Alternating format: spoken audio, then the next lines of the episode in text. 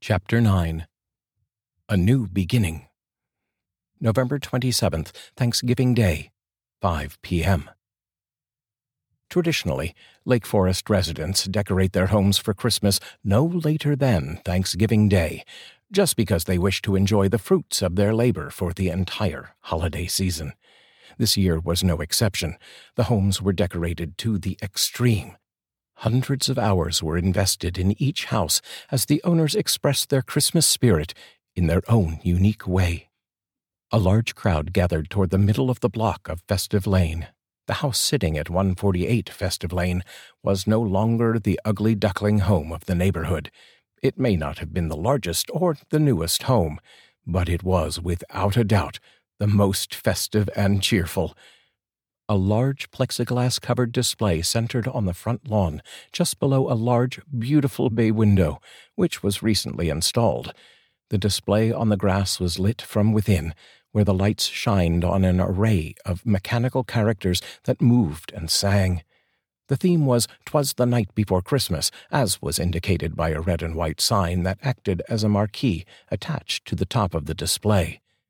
As the elves loaded Santa's sleigh with lots of shiny wrapped presents, Santa and Mrs. Claus watched from the house's bay window. Audio speakers played various Christmas melodies, including one long forgotten tune called Hardrock, Coco, and Joe. Red, blue, green, white, yellow, and orange bulbs lit up the entire area with a warm and pleasing glow. At the very top of the house was a sleigh with Santa inside, calling out to his eight life size reindeer, Merry Christmas to all, a good night. The sleigh and reindeer gave the illusion of flying in midair, but in reality it was connected to this grand old house and the most contemporary mansion that stood next door. A young couple and a small boy walked out of the house carrying more decorations. As they walked toward the display on the lawn, the crowd, still gathered, applauded, and some of the people shouted, Hey, nice job! and It looks beautiful! The young man, carrying a string of colored lights, waved as he smiled at the gathering. As the crowd migrated down the block to the next estate, they undoubtedly could recall that this old house was the neighborhood's eyesore less than a year ago. The exterior improvements included newly painted gray and white trim and eaves, the richness of the deep reddish brown brickwork tuck pointed and sandblasted, also newly installed windows and freshly planted evergreen bushes and trees landscaped the home impeccably. This was, once again, a stunning home. Thanksgiving evening, 6:30 p.m. The Carter residence. Over the last four months, Michael and Ariana made significant progress in restoring the home on Festive Lane. The outside of the home was rejuvenated entirely, but the transformation of the inside of the house was also breathtaking as well. Except for positioning the personal touches such as pictures and knickknacks, Michael managed to remodel about 90% of the house's interior. A few rooms on the second floor still required work, but the living areas used regularly were renovated and looked magnificent. Walls, once cracked and hole ridden, had been entirely replaced or newly plastered. Colorful and tasteful wallpapers were hung and matched custom window treatments of exquisite fabrics. Not a floorboard from the original house remained, for they had been replaced with new hardwood floors. Large contemporary area rugs accented each room's decor distinctively as they added color and warmth to the sheen of the deep toned hardwoods. Applications of fresh plaster were applied to every peeling and cracked ceiling. Flawless and perfection were the words that now came to mind. The to do list dwindled from 225 to about 12. Yesterday, Michael installed a series of light switches by the garage door Six different switches controlled several other lights, including the basement, the garage overhead, the entryway areas in the front and the back, the foyer, and the kitchen entry area. Ariana already noted that the switch's order was incorrect, and every time she wanted to turn off the overhead light in the garage, she instead turned on the lights in the basement. Michael will work on rewiring the light panel sometime shortly. Michael had done the vast majority of the work himself. However, he could recruit fellow workers to lend their particular expertise for the larger jobs. However, unlike five months ago, Michael could pay the subcontractors a reasonable and acceptable wage. Financial security and available income allowed Michael to maintain a fast paced schedule for the renovation. His goal was to have the entire house renovated and presentable by Christmas. With the inheritance they received from Martha's estate, the Carters could live comfortably and fulfill their renovation plans far ahead of schedule. Michael paid off the house mortgage, which only left a monthly tax payment of $1,525.30. Michael could easily handle this amount and the other monthly expenses relatively easily on his current income. He managed to have additional money available at the end of every month that he applied to the house's renovation. This extra money and a good portion of the second check from the inheritance allowed Michael to renovate the home as required and as he wanted. During this constant construction time, Ariana concentrated on her new part time job as dispatcher for the Lake Forest Police Department and raising David and Nicole. The hours allowed her the much needed free time required to spend time with the children. She only worked Monday through Thursday, 8 a.m. to 12 p.m. Michael now referred to her as his wife, the cop, just because she wore a police uniform to the station. Ariana managed to decorate the house beautifully between work and caring for the children. Every day she did a little bit here and there. After a while, all of those little pieces started to add up. Michael not only bought a brand new pickup truck, but he also traded in the old car and bought a new vehicle for Ariana. Both vehicles had air conditioning. Tonight was the first night they would celebrate a holiday with their newfound friends, the Stevens from next door. As Ariana was busy preparing a large turkey in the kitchen, Michael hung some pictures in the living room. Hun, you know your mom was a beautiful woman, Michael said as he hung a picture of Ariana's parents on the wall near the fireplace. Ariana shouted from the kitchen, Yes, and? Michael thought for a second and then responded, And you are the spitting image of her. Oh, you say the nicest things, Michael, she said. Whispering under his breath, Michael said, Well, I have little choice when you bait me like that. I heard that, Michael, Ariana replied. You know, it's amazing how well you hear when what I say doesn't include the words, get me a beer, he said again softly, but received no response. See, I was right. Ariana quietly came up behind him and placed an ice cold can of beer on his neck. Whoa, that's cold, Ariana. Michael shouted. You asked for a beer, didn't you, Mr. Wise Guy? She replied with a smile. Yes, but that never worked before. And chances are it will never happen again, so remember this day, for it will live in infamy. Thank you, Mrs. Churchill, Michael replied. Ariana returned to the kitchen and continued to prepare the Thanksgiving dinner. Honey, can you get the extra chairs for the dining room table out of the garage? Jack and Wanda will be here any minute. Michael walked into the kitchen from the living room and toward the kitchen door entry. He flipped the light switch on the wall and opened the door. As he looked into the darkness of the garage, he heard David yell up from the basement, Hey, you turned off the lights down here. Sorry, David, Michael replied as he flipped the first switch back and then flipped the second switch for the garage. I gotta fix that one of these days. Michael said as he walked into the garage. Ariana said to herself as the door to the garage closed behind Michael, I told him the order of those switches was wrong. I heard that, came from the garage. She smiled. The grandfather clock in the dining room chimed seven times. The doorbell rang. David ran up the stairs from the basement and flung open the door. Jack and Wanda are here, he said with a noticeable excitement in his voice. He ran to the door and opened it. Happy Thanksgiving, Carters, shouted Jack and Wanda. Hi, Uncle Jack and Auntie Wanda. What's that stuff? David asked, looking at a bottle that Jack held in one hand. It's the nectar of the gods to be poured into tall stem glasses. It allows us adults to raise our glasses in thanks for another year, Jack replied as he handed the bottle of champagne to David. What about me? David asked. Well, darling, you can have the tall stem glass too, but yours will be filled with milk, Wanda said as she took off her winter coat and hung it in the front closet. Cool. I get to drink milk out of a fancy glass, David said. Michael and Ariana walked in from the kitchen and greeted Jack and Wanda. Happy Thanksgiving, Ariana said. In the ten years that we have lived here, I have never seen the outside of this house decorated so beautifully. It's magnificent. Crowds of people just stop and stare. You guys did an excellent job, said Wanda. Michael and David did most of the work. I just can't believe how different this house looks, with and without the decorations, Ariana responded. This house looks great. I haven't been inside to see what you have done to the interior since the end of September. What a transformation, Jack said. Well, it was a long and hard struggle, but I can see the light at the end of the tunnel. The only rooms left to remodel are two of the spare bedrooms upstairs and the basement, Michael replied. You should be very proud, Michael.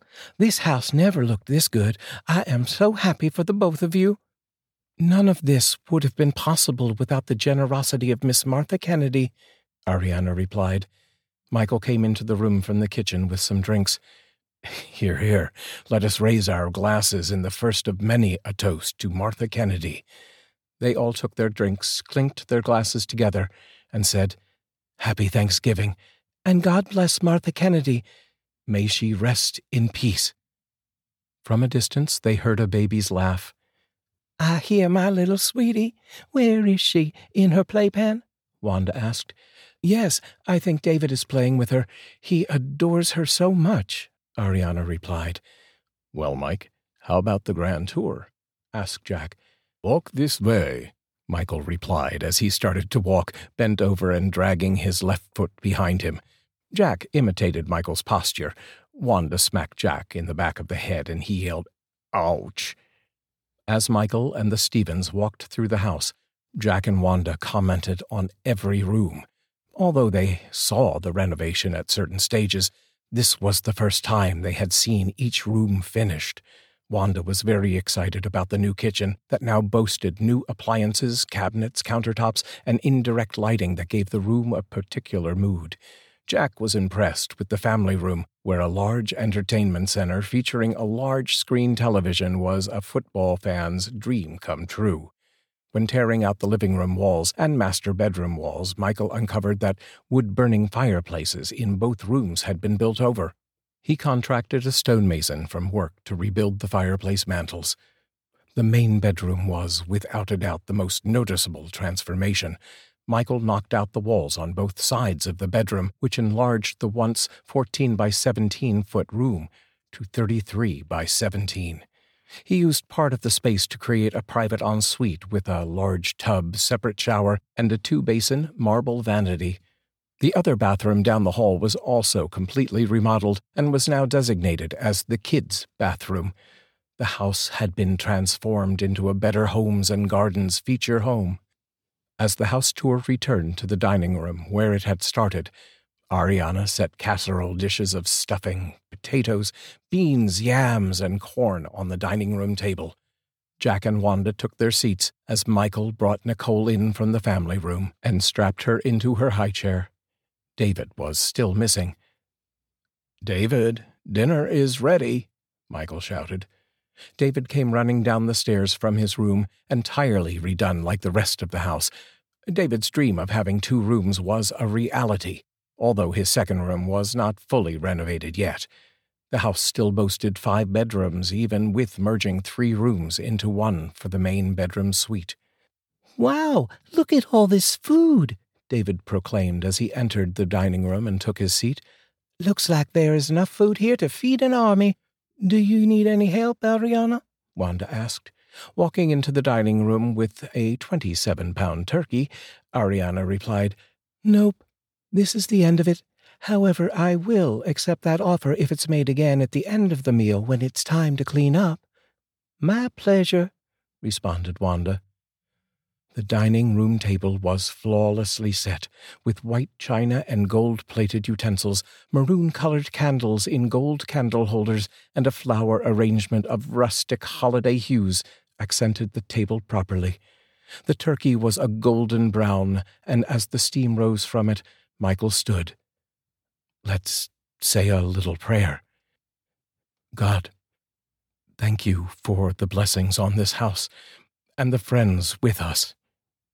Amen, Michael said. Now, a toast, Ariana said, as she stood as well. For all the good fortune that has found us this last year, for new friends and a new daughter, we give thanks. For a son that has become a great little helper, and for a husband that I love with all of my heart, I give thanks, she said. Michael leaned forward and kissed her softly. As he turned back toward the table, he picked up a carving knife and fork and asked, Who wants white meat? As they started to eat, Wanda commented, Hmm, this turkey is as tender as any victuals I have ever had. And these yams are great. I love the miniature marshmallows on them, Jack said. We're glad that both of you could join us for this holiday. Thanks for being great neighbors. Our pleasure, Mike. Besides, you fixing up this old house has increased the value of my house by at least 25%, Jack replied. Jack, what a thing to say, exclaimed Wanda. It's okay, Wanda. Jack is right. It's the least we could do to repay you for the generosity you have given us over the last few months. You are welcome here any time. I hope you realize that. Jack put down his fork. Well, we would like to make an invitation to you as well. Since you have been so busy with this house and the new baby, you didn't have a chance to take a vacation this year. Every few years, Wanda and I spend Christmas in Florida. We are going there this year, and we would like your entire family to join us. My treat, he said.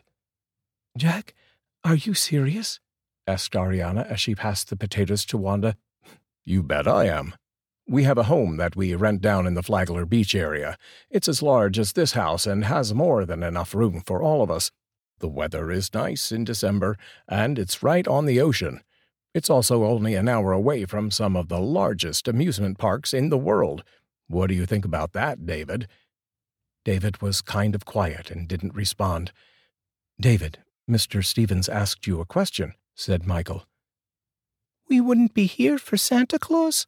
David asked. Santa will find us in Florida, David, Jack replied. Ariana also seemed somewhat concerned. I don't know, Jack.